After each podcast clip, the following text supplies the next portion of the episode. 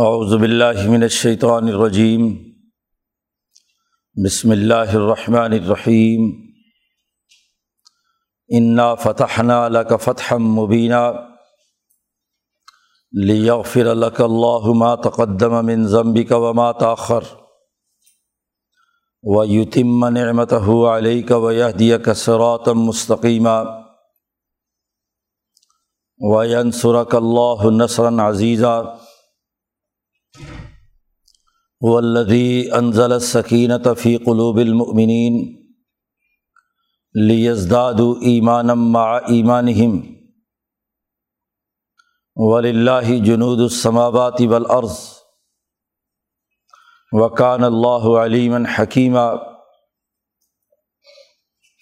لیدخل المؤمنین والمؤمنات جنات تجری من تحتها الانہار خالدین فیہا و یوکفر عنہم سیئاتہم و کان ذالک عند اللہ فوزً عظیمہ و یعذب المنافقین والمنافقات والمشرکین والمشرکات الظانین باللہ ظن السوء علیہم دائرۃ السوء وغضب اللہ علیہم ولعنہم وأعد لهم جہنم وساعت مسکیرہ ولی اللہ جنود السماوات والارض۔ وکان اللہ عزیز حکیمہ صدق اللہ العظیم۔ یہ صورت الفتح کا پہلا رقوع ہے۔ یہ تین صورتیں الگ ترتیب۔ صورت محمد صورت فتح اور صورت حجرات۔ ریاست مدینہ کی تشکیل۔ اور اس کی قومی اور بین الاقوامی بالادستی کے بنیادی اثاثی اصولوں کی وضاحت کرتی ہیں۔ پچھلی صورت میں یہ بات واضح کر دی گئی تھی کہ کفر اور ایمان والوں کے درمیان باہمی لڑائی ہے، اختلاف کی نوعیت ہے، اور اس کا بڑا بنیادی سبب یہ ہے کہ یہ لوگ جو سچائی اور حقائق کا انکار کر رہے ہیں۔ یہ اللہ کے راستے سے لوگوں کو روکتے ہیں۔ انسانی ظلم اور ستم انسانیت پر زیادتی۔ اور نہ صرف یہ زیادتی بلکہ اس کا باقاعدہ نظام قائم کیے ہوئے ہیں۔ سدو سبیل اللہ۔ تو اس کا لازمی نتیجہ ہے۔ کہ جو انسانیت کی فلاح و بہبود کے لیے کام کرنے والے لوگ ہیں، ان پر یہ ذمہ داری عائد ہوتی ہے کہ جب ان کا ایسے انسان دشمنوں، خدا دشمنوں کے ساتھ مقابلہ ہو، تو فضر بر رقاب ان کی گردنیں اتار دی جائیں، مقابلہ کیا جائے۔ ایمان والی جماعت کی یہ بنیادی ذمہ داری ہے۔ اس جماعت میں جو منافقین گھسے ہوئے ہیں، اور منافق وہ ہے کہ جب ان پر جہاد و کتال فرض کیا گیا، ذکر فی القتال صورت کے اندر کتال کا تذکرہ ہے، تو یہ آپ کو ایسے دیکھتے ہیں جیسے ان پر موت تاری ہو۔ تو تینوں کردار بیان کیے گئے تھے پچھلی صورت میں، اور آخر میں مسلمانوں کو وارننگ دی تھی۔ کہ بھائی ان تطول یس تبدیل قومن غیر کم اگر تم نے روح گردانی کی ڈسپلن قبول نہیں کیا، نظم و ضبط کے ساتھ نبی کے احکامات کی پیروی نہیں کی، تو یس تبدیل قومن غیر کم تمہاری جگہ نئی قوم آ جائے گی۔ اور پھر سملا یقون و امسالکم وہ تمہاری طرح کے لوگ نہیں ہوں گے۔ اللہ میاں محتاج نہیں ہے کہ تمہارے ذریعے سے انقلاب لائے، تمہارے ذریعے سے ہی سرمایہ پرستی کا خاتمہ کرے، کفر اور شرک کو ختم کرے۔ اللہ تبارک و تعالیٰ نئی قوم کو لے آئے گا اور وہ تمہاری طرح کی نہیں ہوگی۔ اب پچھلی صورت میں بنیادی حکم تھا طاعتوں و قول معروف، کہ جو جماعت کا طے شدہ قانون اور ضابطہ اور جو رسول اللہ صلی اللہ علیہ وسلم نے بتلا دیا اس کی اطاعت کرنی ہے اور اپنے رہنما اور لیڈر کے تمام اچھی باتوں میں ان کے اچھے اقوال و اعمال کی پیروی کرنی ہے۔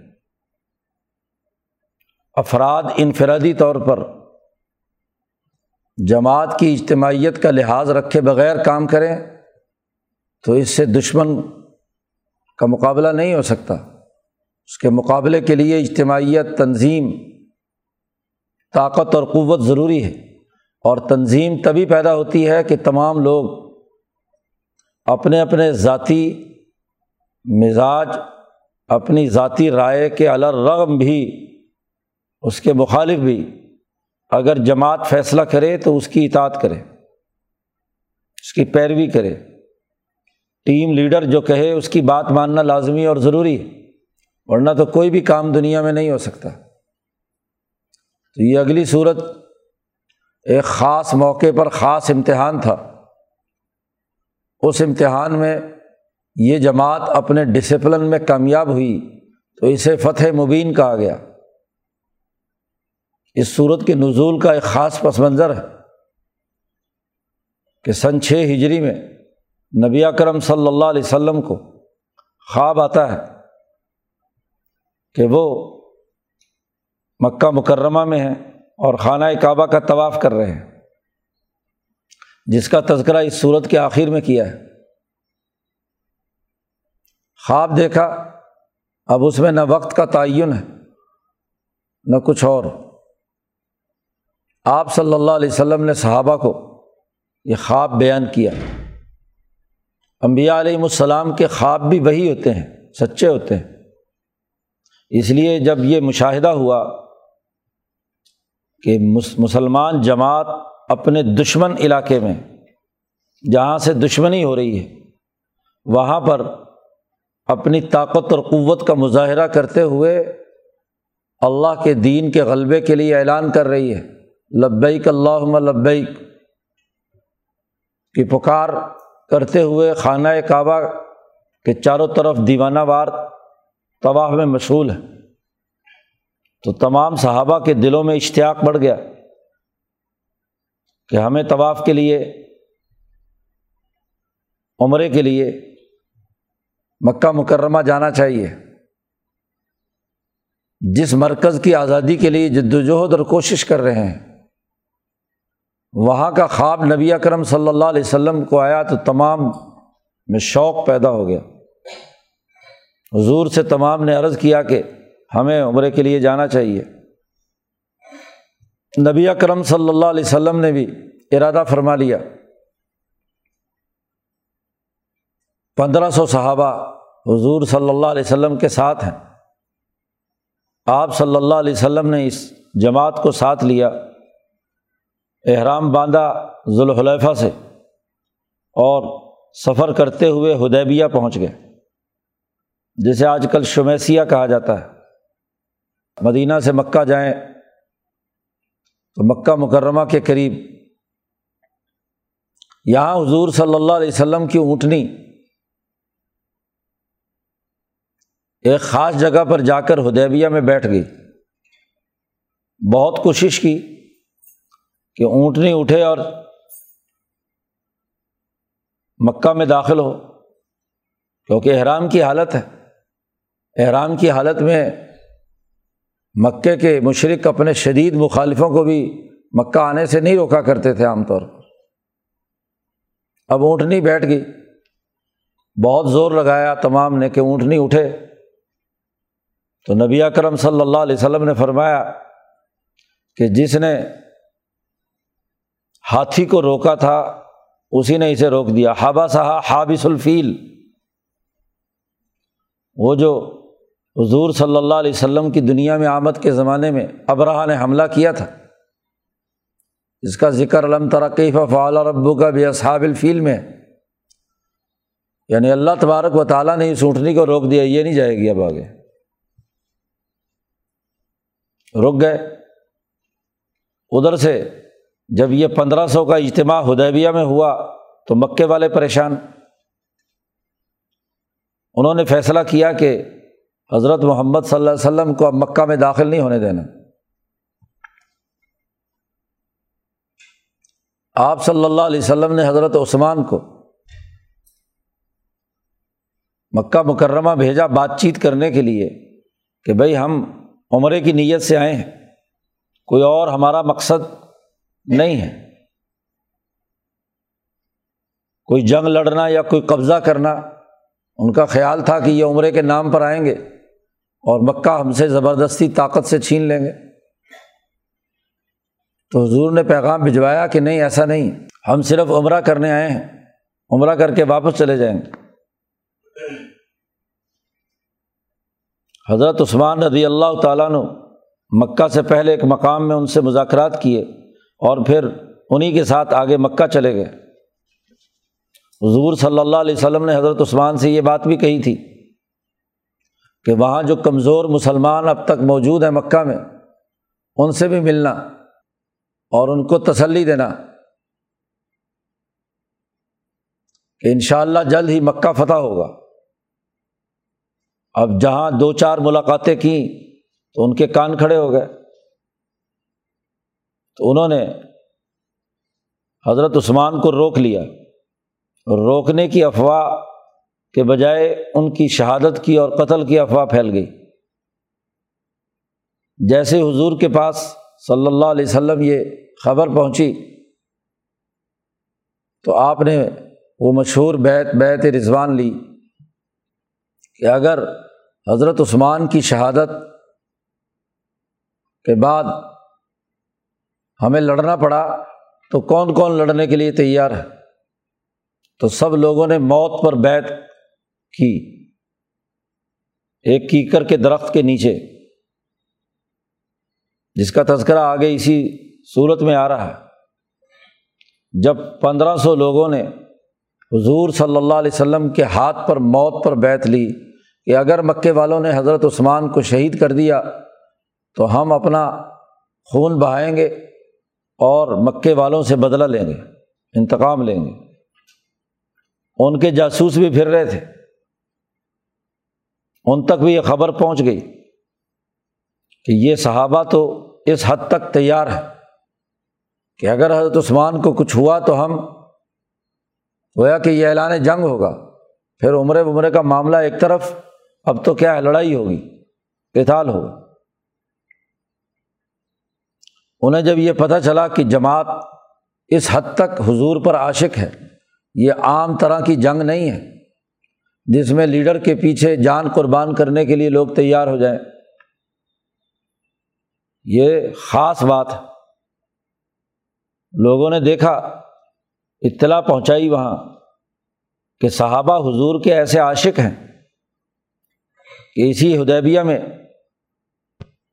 بہت سے صحابہ کی مرویات کہ حضور اقدس صلی اللہ علیہ وسلم کو جب وضو کرا رہے ہیں تو وضو کا پانی کوئی نیچے نہیں گرنے دے رہا۔ لڑتے ہیں ایک دوسرے سے، اپنے ہاتھ پر پانی لیتا ہے اور چہرے پہ ملتا ہے۔ حتیٰ کہ جس کا ہاتھ پندرہ سو لوگ ہیں، ایک وضو کا تھوڑا سا پانی ہے۔ تو وہ جس کو ہاتھ پانی نہیں بھی ملتا، تو وہ اپنے ساتھی کے گیلے ہاتھ پر ہاتھ پھیر کر اپنے چہرے پر مل رہا ہے۔ انہوں نے دیکھا کہ یہ تو عاشق رسول اتنے ہیں کہ پانی وضو کا، حضور کا نیچے نہیں گرنے دے رہے۔ ان کا مقابلہ ہم نہیں کر سکتے۔ روب پیدا ہو گیا دشمن پر۔ اوضاف فی قلوب ہمر روب اس سے پہلے کئی جنگوں میں شکست کھا چکے ہیں۔ بدر میں اپنی سیاسی قیادت قتل کروائی۔ عہد میں دم دبا کر بھاگے۔ خندق کے اندر پورے اتحادی قبائل دہشت زدہ ہو کر بھاگے۔ تو تین چار جنگوں میں جو براہ راست مدینے پر حملے کے لیے تھیں، ان میں ان کے دانت کھٹے ہو چکے تھے۔ مورال گر چکا تھا۔ بلکہ پانچ ہجری میں بھیگ مانگنے کے لیے بھی ابو سفیان وہاں گئے تھے۔ جب قحط پڑا اور مکے والوں کی گندم سمامہ ابن آسال نے روک لی، معاشی اور اقتصادی شکست ہو چکی تھی۔ سیاسی طاقت اور قیادت ختم ہو چکی تھی۔ اب انہوں نے دیکھا کہ یہ بغیر بتائے اچانک اتنی بڑی پندرہ سو کی طاقت ہدیبیہ ہمارے سر پر آ کر بیٹھ گئی اور یہاں موت پر بیت ہو رہی ہے۔ تو سب سے پہلے تو انہوں نے حضرت عثمان کو واپس کیا، روانہ کیا اور پھر صلاح کے پیغامات آنے شروع ہو گئے۔ کہ کسی طریقے سے بات چیت صلاح کر لو۔ مصالحت کی بات چیت شروع ہوئی۔ تو نبی اکرم صلی اللہ علیہ وسلم نے پہلے ہی فرما دیا تھا کہ جب اونٹنی اٹھنے کا نام نہیں لے رہی تھی کہ ہابا صاحب حابث الفیل، ہاتھی کو جس نے روکا تھا، اس روکنے والے نے اسے روک دیا۔ تو اللہ کے حکم سے اونٹنی نے اٹھنا تھا۔ انہوں نے فرمایا تم جتنا مرضی زور لگا لو، یہ نہیں اٹھے گی۔ تو آپ نے اسی وقت فرمایا تھا کہ اگر مکے والے حرمات اللہ شاعر اللہ، اس کی عظمت مان کر مجھ سے اور جو شرطیں بھی بنوائیں گے، میں ضرور تسلیم کر لوں۔ ہم احترام حرم کے لیے آئے ہیں۔ حرمت حرم اللہ کے دین کا غلبہ ہمارا مقصود ہے۔ اگر یہ بنیادی شرط انہوں نے مان لی کہ خانہ کعبہ کی حرمت برقرار رہے گی، اس کی آزادی اور حریت، تو باقی جو شرطیں وہ کہیں گے میں مان لوں گا۔ انہوں نے لمبی چوڑی شرائط بیان کر دی۔ کہ پہلی شرط تو یہ ہے کہ آپ یہاں اس سال عمرہ نہیں کریں گے۔ واپس جائیں گے۔ جبکہ انسانی تاریخ میں کبھی مکے والوں نے باہر سے کسی دشمن بھی آ جائے عمرے کے لیے تو اس کے لیے بھی کوئی رکاوٹ نہیں تھی۔ خود دو تین ہجری میں سات عمرے کے لیے گئے تھے۔ امیہ ابن خلف کے گھر ٹھہرے اور انہوں نے عمرہ خود کرایا۔ مکے کے مشرقوں نے سعد جو حضور صلی اللہ علیہ وسلم پر وہاں ابو جہل سے مکالمہ بھی ہوا کہ تم تو دشمن ہو، تمہارے یہاں ہمارے گئے ہوئے لوگ ان کو تم نے پناہ دی ہوئی ہے۔ تو وہاں ترکی بترکی جواب بھی دیا اور عمرہ بھی کیا۔ لیکن یہ تاریخ میں پہلی دفعہ بات تھی عمرے سے روک دیا گیا۔ حضور نے فرمایا، شرط قبول ہے۔ اگلے سال عمرے کے لیے آپ آئیں، بغیر ہتھیاروں کے آئیں، اتنے دن رہ سکتے ہیں، وغیرہ وغیرہ۔ اور مختلف شرطیں ایسی جو بظاہر مکے والوں کے حق میں تھی۔ حضور نے تمام شرائط مان لی۔ حتیٰ کہ تحریر لکھتے وقت جب کاتب نے لکھا کہ محمد رسول اللہ صلی اللہ علیہ وسلم اور مکہ کے قریش کے درمیان یہ معاہدہ ہو رہا ہے، تو ان کے مذاکرات کار نے کہا کہ اگر ہم نے رسول اللہ کو معاہدے میں رسول اللہ مان لیا تو پھر جھگڑا ہی ختم۔ محمد ابن عبداللہ لکھو بس۔ انہوں نے فرمایا ٹھیک ہے، رسول اللہ کاٹ دو۔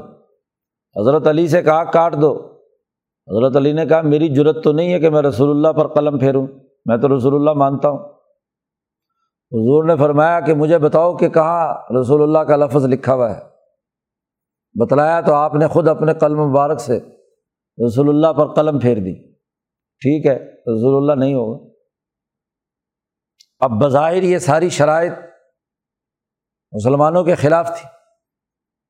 جبکہ اس سے پہلے ان میں جوش و خروش تھا کہ خواہ موت آ جائے، ہمیں دشمن کا مقابلہ کرنا ہے۔ ایک طرف وہ معاملہ اور دوسری طرف مصالحت میں بظاہر تمام کمزور شرائط پر صلاح ہو رہی۔ جب بھی کوئی سوال کرتا تو حضور صلی اللہ علیہ وسلم فرماتے اللہ و رسول عالم اللہ اور اس کا رسول زیادہ اچھے طریقے سے جانتا ہے۔ کہ اس کے نتائج کیا مرتب ہوں گے؟ دور تک نظر ہے۔ حضرت عمر فاروق رضی اللہ تعالیٰ عنہ فرماتے ہیں کہ میں نے جب یہ شرائط سنی تو میرے اندر جذبہ اور دائیا پیدا ہوا۔ بعد میں اگرچہ میں نے اس پر بڑی ندامت اور توبہ اور استغفار کی، تو پتہ نہیں کوئی طاقت مجھے مجبور کرتی رہی۔ میں سیدھا ابو بکر کے پاس پہنچا۔ پہلے ابو بکر کے پاس آئے ہیں۔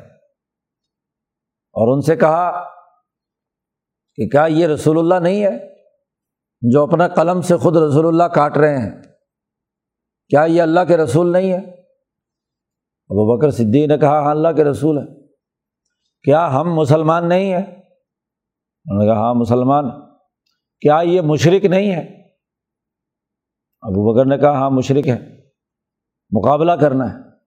تو پھر ہم کیوں اپنے دین کے اندر یہ ذلت قبول کریں کہ ذلت امیز شرائط پر صلاح کر کے جائیں جبکہ ہمارے زور بازو میں طاقت ہے؟ ہم طاقت کے بل بوتے پر بھی عمرہ کر سکتے ہیں۔ اب حضرت عثمان کے ذریعے سے پیغام پہنچا چکے ہیں کہ ہم لڑنے کے لیے نہیں آئے، بلکہ ہم عمرہ کرنے کے لیے آئے ہیں۔ تو عمر فاروق نے کہا کہ ہم یہ ذلت امیز یہ صلاح کیوں قبول کر لیں؟ ہمیں تو مقابلہ کرنا ہے۔ اس کا مطلب یہ کہ مشورہ دے رہے ہیں کہ عمرہ طاقت کے بل بوتے پر کرنا چاہیے۔ حالانکہ عمرہ ایک عبادت ہے۔ وہاں طاقت کے بل بوتے پر عمرہ کرنے کا مطلب کیا ہے؟ تو ابو بکر صدیق نے کہا، اے عمر، رسول اللہ صلی اللہ علیہ وسلم کی لکڑی کو مضبوطی سے پکڑا رکھ۔ جو وہ کہہ رہے ہیں، ان کی بات مان۔ تو عمر فاروق کہتے ابو بکر کے اس جملے سے مجھے خیال آیا تو میں نے بلکہ ابو بکر نے عمل کرتے ہوئے کہا کہ اشد اللہ محمد الرسول اللہ۔ گواہی دیتا ہوں کہ اللہ کے رسول ہے محمد صلی اللہ علیہ وسلم۔ تو عمر فاروق نے بھی کہا، ٹھیک ہے، میں بھی گواہی دیتا ہوں۔ انہوں نے بھی یہی جملہ کہا۔ تو کہتے، میرا جذبہ تھوڑی دیر کے لیے تو ٹھنڈا ہو گیا، لیکن پھر میرے دل میں پھر جذبہ پیدا ہوا۔ اور میں حضور صلی اللہ علیہ وسلم کے پاس براہ راست پہنچ گیا۔ ان سے یہی سوال و جواب کیے۔ تو حضور صلی اللہ علیہ وسلم نے بھی یہی بات کہی۔ تو یہ عمر فاروق جیسے لوگ، انہوں نے بھی کیا ہے، ان شرائط کے بارے میں اگلی بات، اگلا تدبر اور غور و فکر کا عمل وہ نہیں رہا جو حضور صلی اللہ علیہ وسلم کے پیش نظر تھا۔ اگر تو یہ دنیا داری کی جنگ ہوتی، محض قبضے کی جنگ ہوتی، مکے پہ قبضے کی، خون بہانے کا مقصد صرف ایک پارٹی کی فتح ہوتی، تو پھر تو یہ ذلت امیز شرائط نہیں ہونی چاہیے۔ لیکن یہ مقصد نہیں ہے۔ مقصد تو کل انسانیت کو اور ان میں سے گمراہ لوگوں کو صحیح اور سیدھے راستے پر آنا ہے۔ جنگ اس موقع پر ہوتی تو ضد ہوتی اور ضد ہوتی تو مکے کا کوئی آدمی بھی مسلمان نہ ہوتا۔ صلح ہوئی، دس سال کے لیے صلح ہوئی۔ تو جن دو طاقتوں کے درمیان سیاسی لڑائی اور طاقت اور قوت کا عمل ہو، تو وہاں ایک دوسرے سے بوجھ اور نفرت پیدا ہوتی ہے۔ ایک دوسرے کو سمجھنے کا موقع نہیں ملتا۔ صلح ہوئی اور اس کے نتیجے میں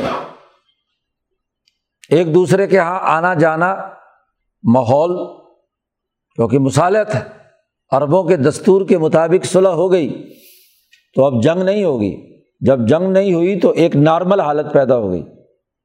تو جو دشمن کیمپ میں سنجیدہ لوگ تھے، انہوں نے غور و فکر کیا کہ یہ کوئی دنیا کے مفاد کی لڑائی نہیں ہے۔ یہ واقعی کسی رسول کا دل گردہ ہے کہ وہ اپنی سیاسی طاقت کا مظاہرہ کر کے ہدیبیہ میں پہنچ چکا ہو اور پھر شکار اس کے سامنے ہو۔ مکہ پر قبضہ کرنا حضور کے لیے کیا مشکل تھا؟ لیکن شکار چھوڑ کر چلا جائے۔ صرف اس لیے کہ حرمات اللہ کا اقرار کرنا ہے، شاعر اللہ کی عظمت کو سامنے رکھنا ہے۔ صلاح اللہ کے نام پر ہو رہی ہے۔ جی۔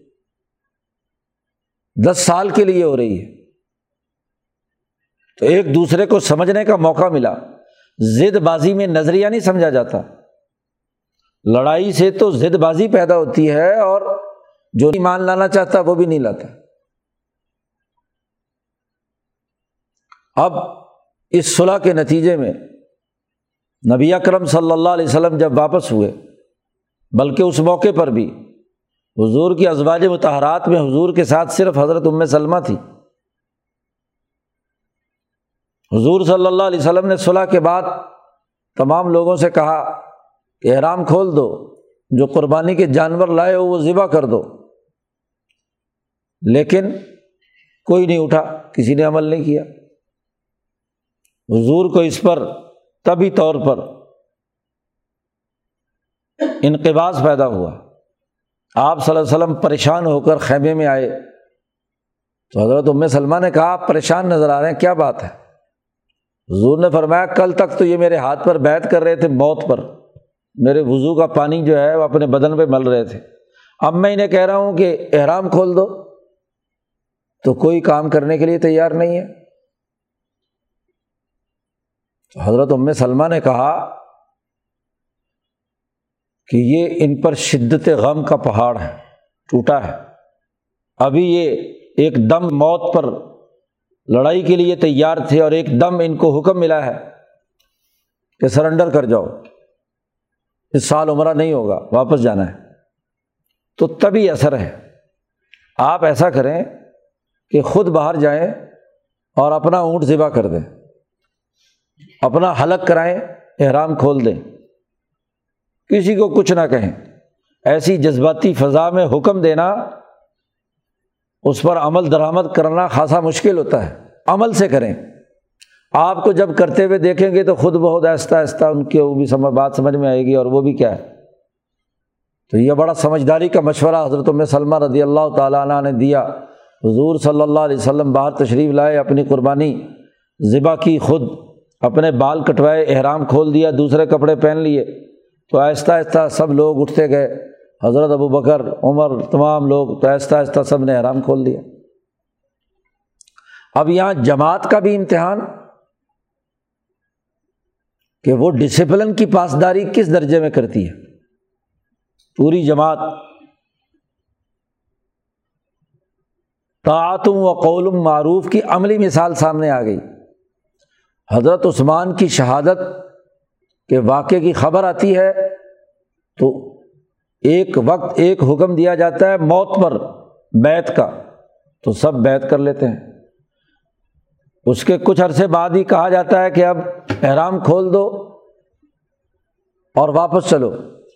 تو دو متضاد حکم ہے اللہ نے پچھلی صورت میں محمد میں یہ بات کہی تھی کہ نبل و اخبار کم ہم تمہاری خبروں کی کا امتحان لیں گے۔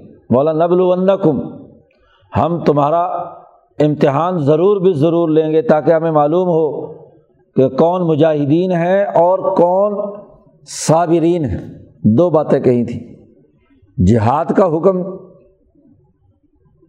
دیا جائے تو جہاد میں لڑنے والے کون ہیں؟ اور اگر صابرین صبر کا حکم دیا جائے، رک جاؤ۔ تو فوج تربیت یافتہ وہی ہے کہ جو آڈر ملے آگے بڑھنے کا آگے بڑھے۔ اسے آڈر ملے پیچھے ہٹ جاؤ۔ ہٹ جائے۔ اپنی خواہش اور اپنے فہم کے مطابق بات نہیں ہے۔ اس جماعت کی اجتماعیت کے مطابق بات ہے۔ اس کی لیڈرشپ اور قیادت جو فیصلہ کرے، اس کے مطابق کام کرنا ہے۔ تو یہ ڈسپلن میں پوری جماعت پوری اتری۔ جی۔ نبی کرم صلی اللہ علیہ وسلم نے غور و فکر اور تدبر سے جو حکمت عملی اپنائی، اس کے دور رس نتائج مرتب ہوئے۔ تو جب صلاح حدیبیہ کے بعد واپس جا رہے تھے، تو صحابہ کے دل بوجھل تھے، غمگین تھے۔ انہیں یہ صدمہ تھا کہ ہم عمرہ نہیں کر سکے۔ دلیر اور بہادر لوگ جو طاقت کے بل بوتے پر ہر کام کر گزرتے ہیں، ان کو جب عمرے سے روک دیا گیا تو ان کے دل پر کیا بیت رہی تھی؟ نظم و ضبط اور ڈسپلن کے تحت بات قبول کر لی، لیکن دلوں میں جذبات موجزن تھے۔ تو راستے میں یہ پوری صورت نازل ہوئی، انا فتح نہ اللہ کا فتح مبینہ اللہ نے اعلان کر دیا کہ بے شک ہم نے اے محمد صلی اللہ علیہ وسلم، آپ کو بڑی واضح فتح ادا عنایت فرمائی۔ فتح مبین، صلح حدیبیہ کو فتح مبین قرار دیا۔ بہت بڑی فتح ہم نے آپ کو عطا فرمائی۔ واضح، دو ٹوک فتح۔ اللہ کا کہا حضور صلی اللہ علیہ وسلم کو کہ آپ کو ہم نے خاص طور پر آپ کی اونٹنی بٹھا دی۔ ہاں جی مکالمہ ہوا اور اس پورے معاملے میں حضور اقدس صلی اللہ علیہ وسلم نے جس تدبر، جس سیاسی حکمت عملی، جس دور اندیشی کے ساتھ فیصلے فرمائے، تو یہ آپ کی قیادت کا کمال تھا۔ اس لیے خاص طور پر کہا، آپ کو ہم نے فتح مبین عطا فرمائی۔ لیغفر لک اللہ ما تقدم من ذنبک۔ کا اور یہ اس لیے فتح فرمائی تاکہ اللہ آپ کے گزشتہ بھی جتنے بھی آپ کی لغزش کوتاہیاں ہیں، ما تقدم من ذنبک کا آپ کے گناہوں میں سے جو پہلے ہو چکے ہیں، وما تاخرا یا اس کے بعد کہیں ہوں۔ آپ کے اس فیصلہ سازی اور اس تدبر، اس اجتہاد عظیم، اس جد وجہد اس اہم نازک گھڑی میں اہم ترین فیصلے کرنے کے نتیجے میں اس سے پہلے بھی اگر کہیں کوئی کوئی لغزش ہو چکی ہے یا بعد میں بھی کبھی کوئی لغزش ہو تو سب معاف کر دی۔ اس لیے صلاح حدیبیہ باقی تمام فتوحات کا ٹرننگ پوائنٹ اور اس کے مقاصد و اہداف بیان کرنا ہے کہ یہ فتح، یہ تمام معاملات کسی ذاتی غرض کے لیے نہیں ہے یہ اعلیٰ مقاصد کے لیے انسانیت کو اللہ کے ساتھ جوڑنے اور انسانیت کی بقا کے لیے انسانوں کا قتل کرنا کوئی مقصد نہیں۔ مکے کے لوگ بھی انسان ہیں، دشمن ہیں، لیکن دشمنوں کے ساتھ بھی معاملہ ایسا ہو کہ ان کے سمجھدار لوگ اور غور و فکر کریں وہ ایمان لے آئیں۔ اس صلاح کے نتیجے میں عامر بن العاص رضی اللہ تعالیٰ عنہ مسلمان ہوئے۔ اسی صلاح حدیبیہ کے بعد ہی انہوں نے سوچا، عمر بن العاص سیاست دان حکمران، تدبر والے دور اندیش آدمی۔ انہوں نے سوچا کہ اگر یہ دنیا کی جنگ ہوتی محمد مصطفیٰ صلی اللہ علیہ وسلم کی، تو کبھی اس طریقے سے صلاح کر کے واپس نہ جاتے۔ کہتے کیا ہیں یہ؟ اس سے پہلے تو آنکھوں پہ پٹی بندھی ہوئی تھی، بات سمجھ میں نہیں آتی تھی۔ اب غور و فکر کیا تو بات سمجھ میں آئی۔ اور رسول اللہ صلی اللہ علیہ وسلم کی حقانیت سمجھ میں آ گئی۔ تو سیدھے آئے اور مسلمان ہو گئے۔ ایک اور ان کا دلیر سپا سلار، خالد بن ولید، وہ مسلمان ہوئے۔ جی۔ تو یہ بڑے بڑے لوگ ہاں جی اسی صلاح کے نتیجے میں جن کو غور و فکر کا موقع ملا، وہ دین میں داخل ہوئے۔ تو انسانوں کو قتل کرنا تو کوئی مقصد نہیں ہے۔ یہاں اللہ پاک نے نبی اکرم صلی اللہ علیہ وسلم کے اس صلاح حدیبیہ کے نتیجے میں چار انعامات کا ذکر کیا ہے کہ اس فتح مبین کے نتیجے میں چار فائدے حاصل ہوئے۔ نمبر ایک تاکہ آپ کے اگلے پچھلے تمام گناہ معاف کر دیں۔ لیا فر اللہ ما تقدم منظمبی کا حضور اقدس صلی اللہ علیہ وسلم کے اپنے فیصلے تو درست ہوتے ہیں، لیکن جماعت کے قائد اور رہنما بھی ہیں۔ تو جماعت کی غلطیاں، جماعت کے کسی فرد کی غلطیوں کا ایک طرح سے ذمہ دار لیڈر اور رہنما بھی ہوتا ہے۔ تو گویا کہ ان تمام کا اگلا پچھلا سب معاف کر دیا گیا۔ اور یہ دنیا انسانیت میں واحد اعزاز ہے امام الانبیاء حضرت محمد مصطفیٰ صلی اللہ علیہ وسلم کو، جو کسی نبی کو اور حاصل نہیں ہے۔ اور کسی نبی کو حاصل نہیں تو باقی انسانوں میں سے کس کو ہو سکتا اس لیے جو روایت حشر کے میدان کی ہے کہ جب لوگ سفارش کے لیے آدم سے لے کر عیسیٰ علیہ السلام تک پہنچیں گے تو ہر نبی یہ کہے گا کہ میرا ایک گناہ ہے۔ جی۔ مجھے تو اللہ میاں سے ڈر لگتا ہے۔ اللہ میاں بہت شدید ناراض ہے۔ نہ اس سے پہلے کبھی ناراض ہوا، نہ آئندہ کبھی ناراض ہوگا۔ اس لیے میں تو تمہاری سفارش نہیں کر سکتا۔ ہوتے ہوتے جب عیسیٰ علیہ السلام کے پاس آئیں گے، تو عیسیٰ علیہ السلام بھی کہیں گے کہ مجھ سے بھی ایک لغزش ہوئی ہے۔ میں بھی یہ سفارش نہیں کر سکتا۔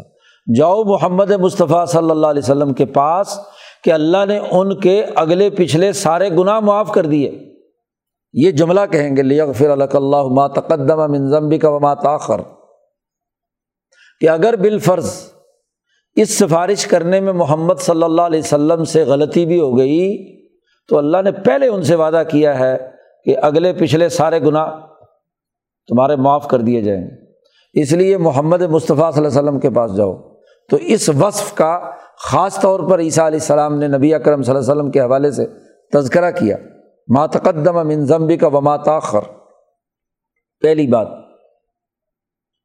پہلا انعام۔ فتح مبین کا پہلا نتیجہ۔ و یتم نعمت علیہ کا دوسرا، اس فتح مبین کا فائدہ یہ ہے کہ آپ پر اللہ نے اپنی نعمت مکمل کر دی۔ فتح عظیم کے حاصل ہوتے ہی۔ اتمام نعمت کا لفظ بولا ہے۔ اور یہ لفظ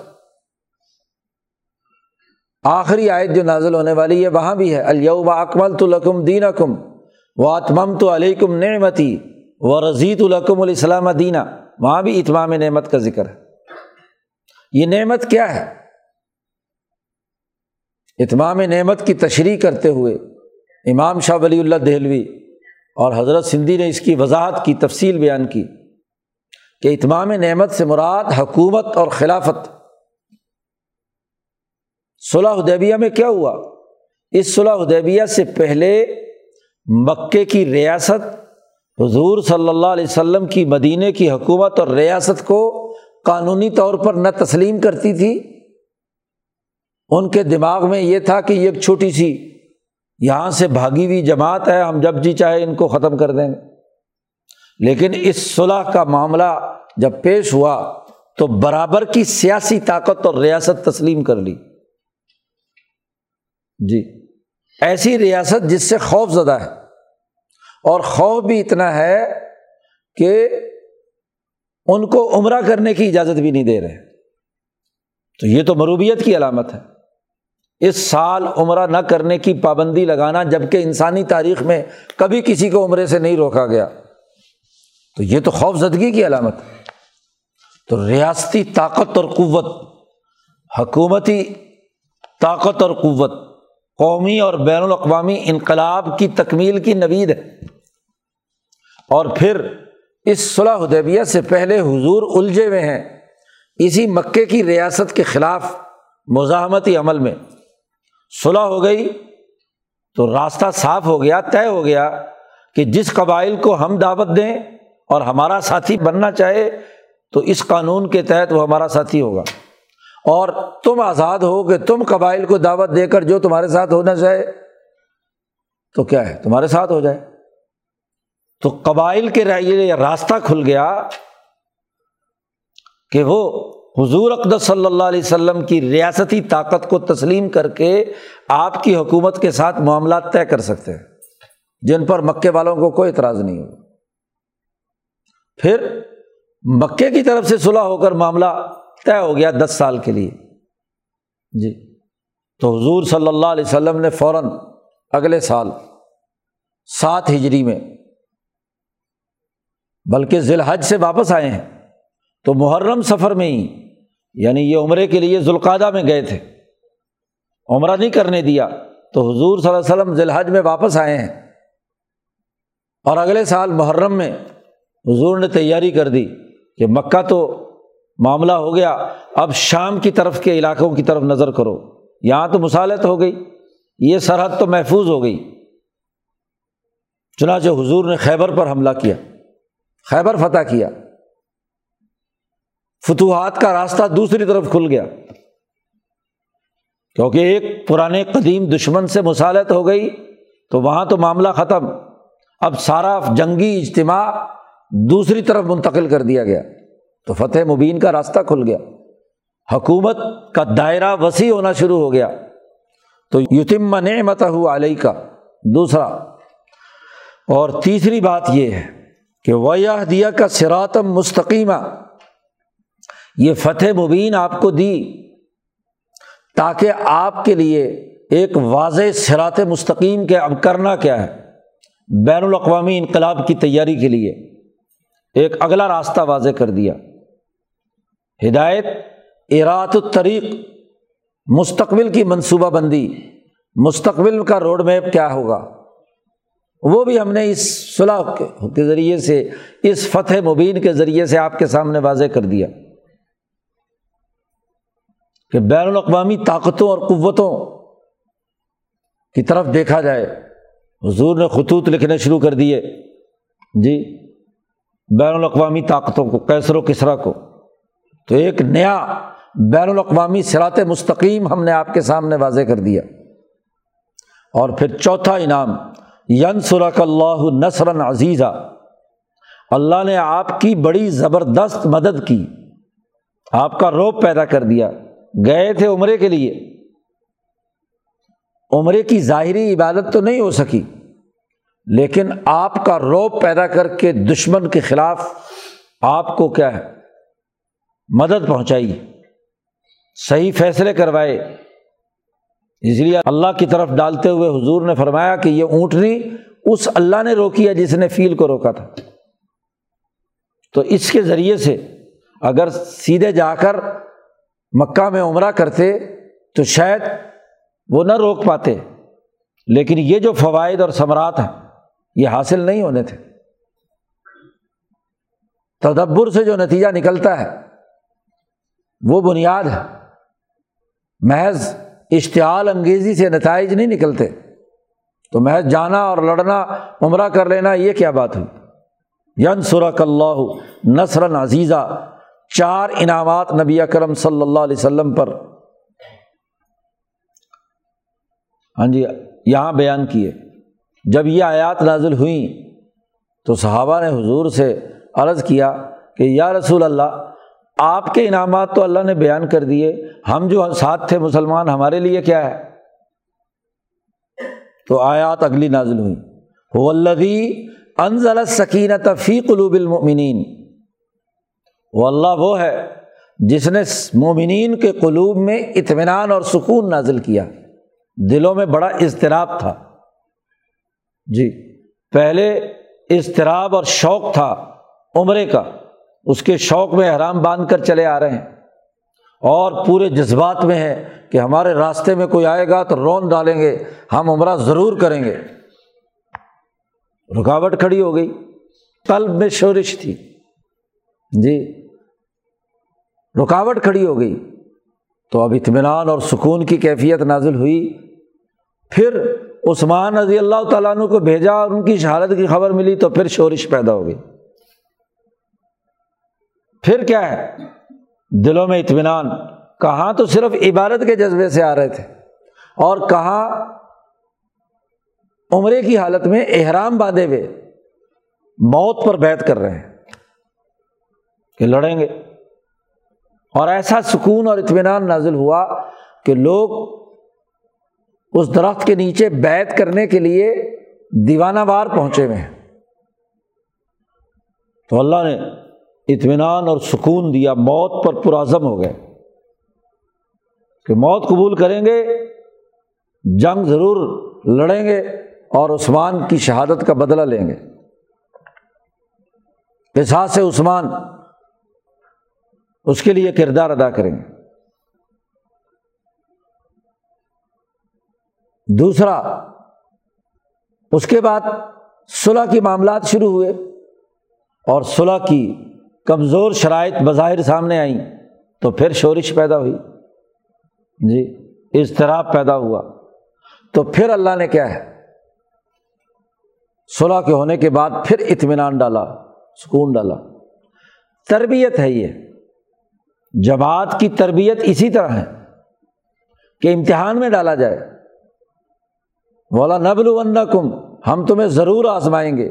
اور ہر آزمائش کے موقع پر اللہ نے اطمینان نازل کر کے اس آزمائش میں سہم و بنین کو سرخرو کیا۔ تو یہ احسان جتلایا کہ اللہ وہ ہے جس نے اطمینان اور سکون نازل کیا فی قلوب المومنین۔ چیلنج کا درپیش ہونا برا نہیں۔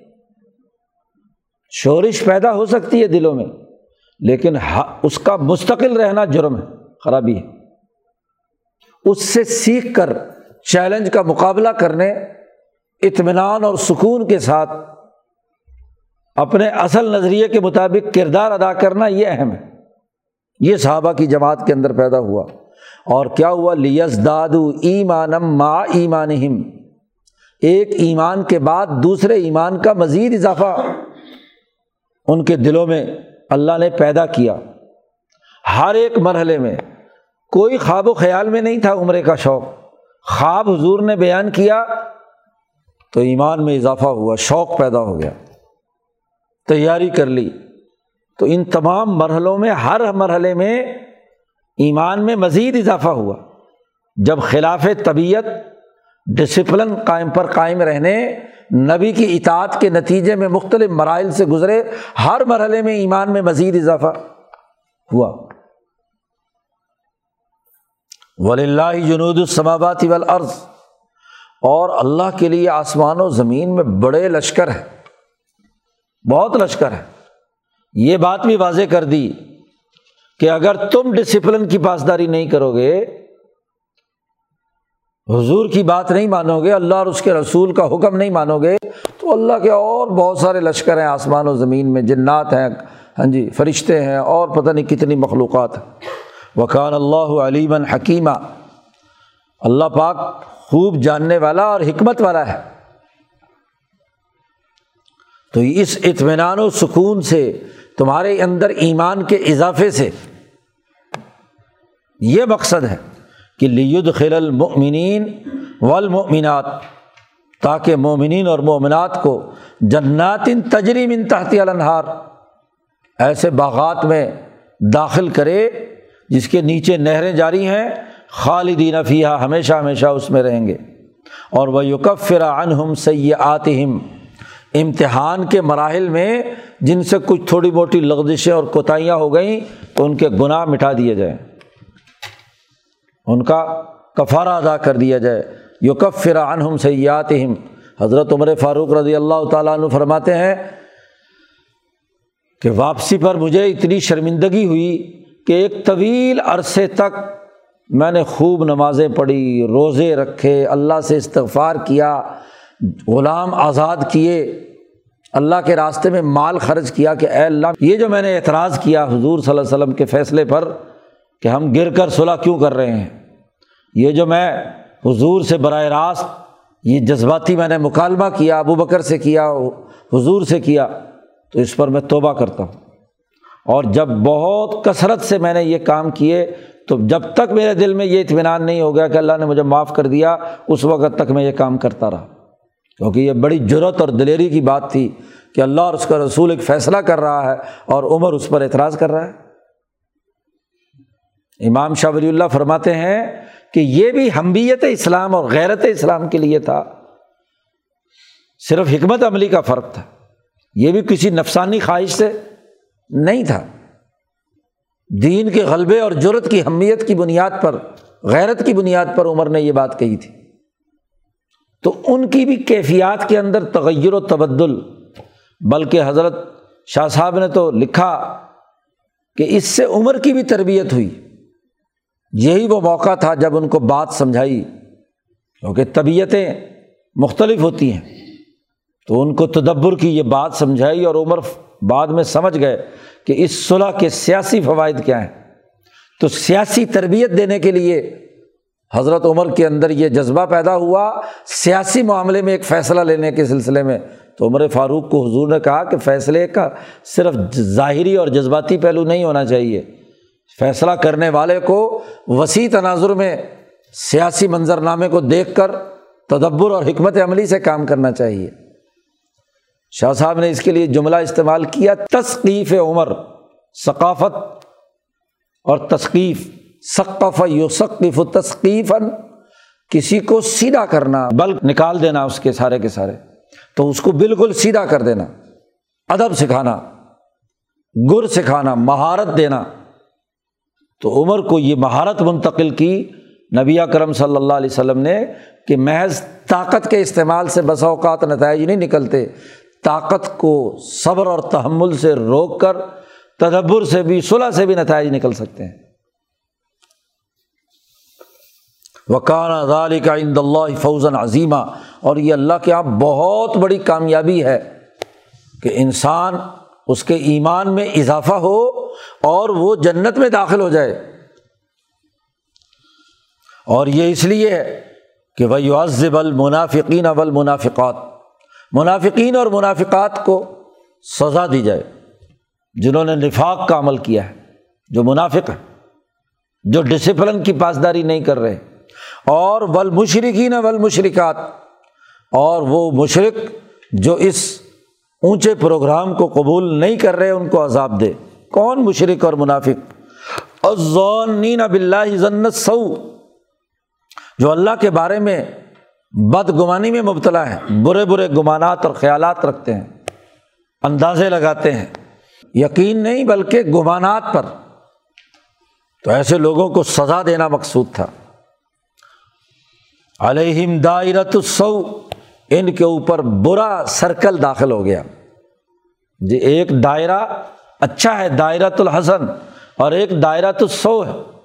یہ برے سرکل میں داخل ہو گئے کہ جو اندازے اور گمانات کی بنیاد پر فیصلے کرتے ہیں ایک فیصلہ سازی کا وہ عمل ہے جو یقینیات کی بنیاد پر ہے، پورے اعتماد کے ساتھ ہے، اطمینان و سکون کے ساتھ ہے۔ اور ایک آدمی محض توہمات کا، جنون و اوہام کا شکار ہو کر فیصلہ سازی کرے تو وہ غلط سرکل میں داخل ہو گیا۔ غضب اللہ علیہم، اللہ کا ان پر غضب اور اللہ کی ان پر لانت وہ عد الحم جہنم ان کے لیے جہنم تیار کر رکھی ہے اللہ تبارک و تعالیٰ نے۔ وہ سات مسیرہ دوبارہ پھر بتلایا کہ ولی اللہ جنود السماوات والارض اللہ کے لیے آسمانوں اور زمینوں کے لشکر۔ وکان اللہ عزیز حکیمہ اور اللہ تعالیٰ زبردست حکمت والا ہے۔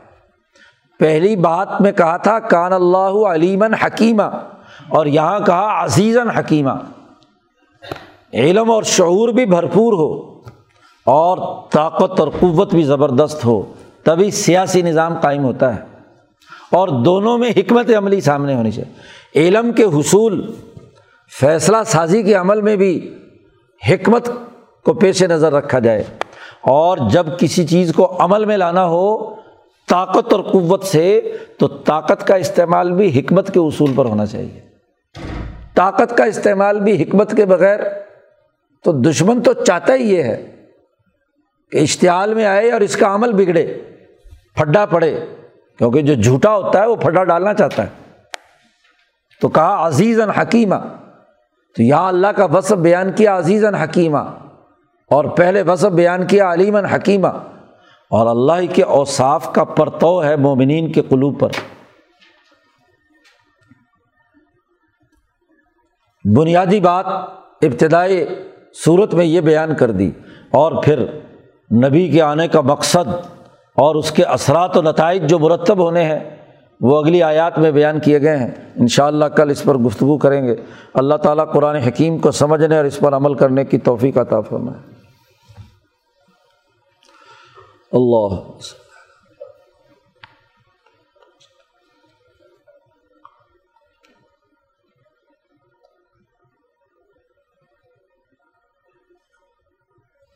اجمعین